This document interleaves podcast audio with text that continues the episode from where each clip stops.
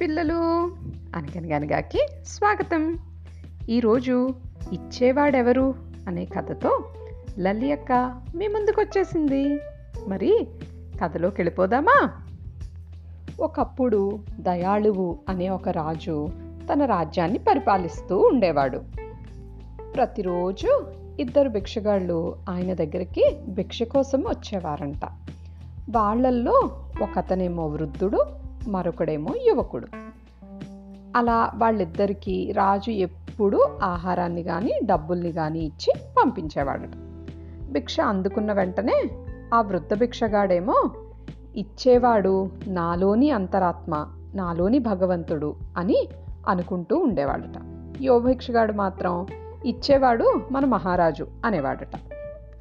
ఒకరోజు దయాళువు ఈ భిక్షగాళ్ళకి ప్రతిరోజు ఇచ్చేదానికన్నా ఎక్కువ సొమ్ముని దానంగా ఇచ్చాడనమాట ఈ వృద్ధ భిక్షగాడు దాన్ని చూసి ఆనందంతో ఇచ్చేవాడు నాలోని భగవంతుడే అని గట్టిగా అరిచాడట. ఆ మాటలకేమో రాజుకి బాగా కోపం వచ్చింది కాస్తంత అసహనానికి కూడా గురయ్యాడంట్రా.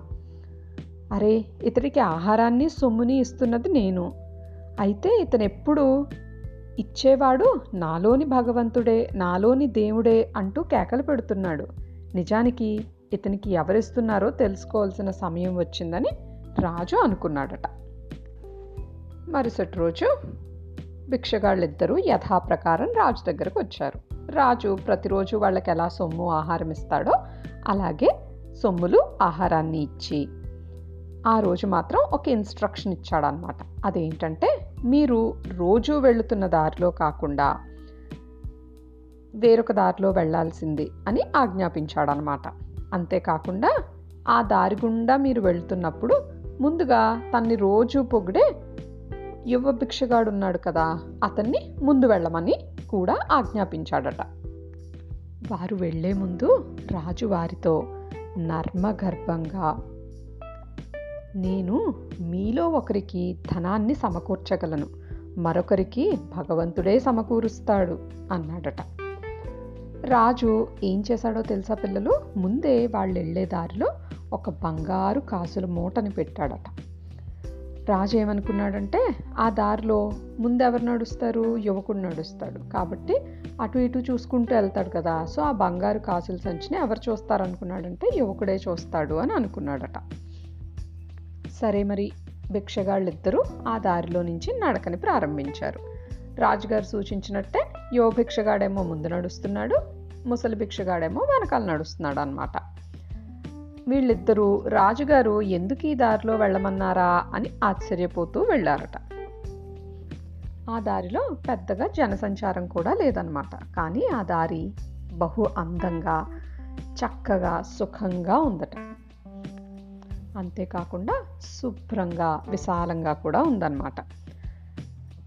ఈలోపు ఆ దారిని చూసి యువ భిక్షగాడికి ఒక థాట్ వచ్చిందనమాట అదేంటంటే ఆహా ఈ దారి ఇంత విశాలంగా శుభ్రంగా ఉంది కదా!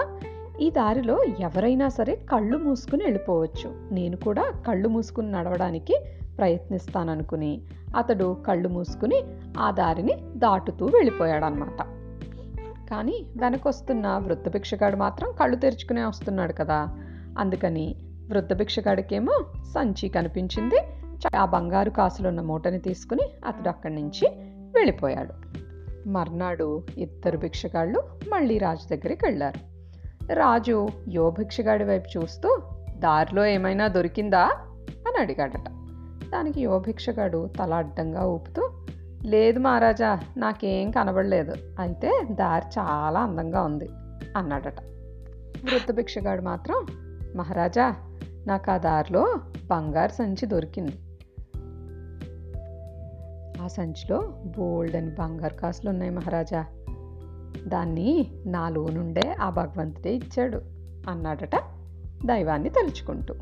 రాజేమో మరింత అసహనానికి గురయ్యాడట.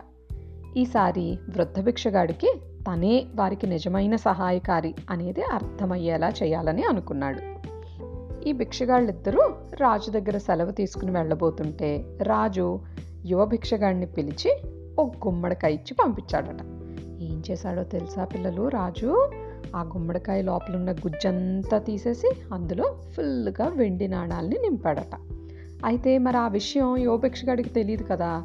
అందుకని అతను వెళ్తూ వెళ్తూ దారిలో ఏం చేశాడంటే ఓ వర్తకుడికి ఆ గుమ్మడికాయని అమ్మేసి కొన్ని నాణాలు తీసుకుని ఆ నాణాలని పట్టుకుని ఇంటికి వెళ్ళిపోయాడు అనమాట ఆ మర్నాడు భిక్షకాళ్ళిద్దరిని చూడగానే రాజు ముందు రోజు ఏమైనా విశేషం జరిగిందా? అని యోభిక్షగాడి వైపు చూస్తూ అడిగాడట. దానికి యోభిక్షగాడేమో ఏం లేదు మహారాజా. అయితే మీరిచ్చిన గుమ్మడికాయని దారిలో అమ్మడం వల్ల కొన్ని నాణాలను సాధించాను అన్నాడట యోభిక్షగాడు అయితే వృద్ధ భిక్షగాడు మాత్రం మహారాజా నేను భిక్షానికి వెళ్తే ఓ వర్తకుడు నాకు గుమ్మడికాయ ఇచ్చాడు. నేను ఇంటికి వెళ్ళి గుమ్మడికాయ కూర వండుకుందామని గుమ్మడికాయని కోసి చూద్దునా? దాని నిండా వెండి నాణాలు ఉన్నాయి.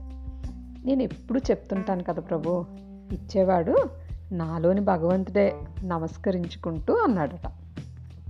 దానికి మహారాజు నిర్ఘాంతపోయాడట్రా పిల్లలు. చూడండి మరి. మన డెస్టినీని ఎప్పుడైనా సరే మనమే రచించుకోగలుగుతాం. వేరెవరు దాన్ని రాయరు పిల్లలు. అందుకనే మనం ఏదైనా జరగాలని గట్టిగా అనుకుంటే తప్పకుండా జరుగుతుంది. దానికి రాజు ఎదురొచ్చినా మంత్రి ఎదురొచ్చినా రారాజులు ఎదురొచ్చినా దాన్ని ఎవ్వరూ ఏమీ చేయలేరు అన్నమాట అది తప్పకుండా జరిగే తీరుతుంది. అది వృత్తభిక్షగాడి రూపంలో నిజమైంది కూడా కదా. సరే మరి ఇలాంటి మంచి మంచి కథలతో మళ్ళీ కలుద్దాం. సరేనా పిల్లలు? సియూ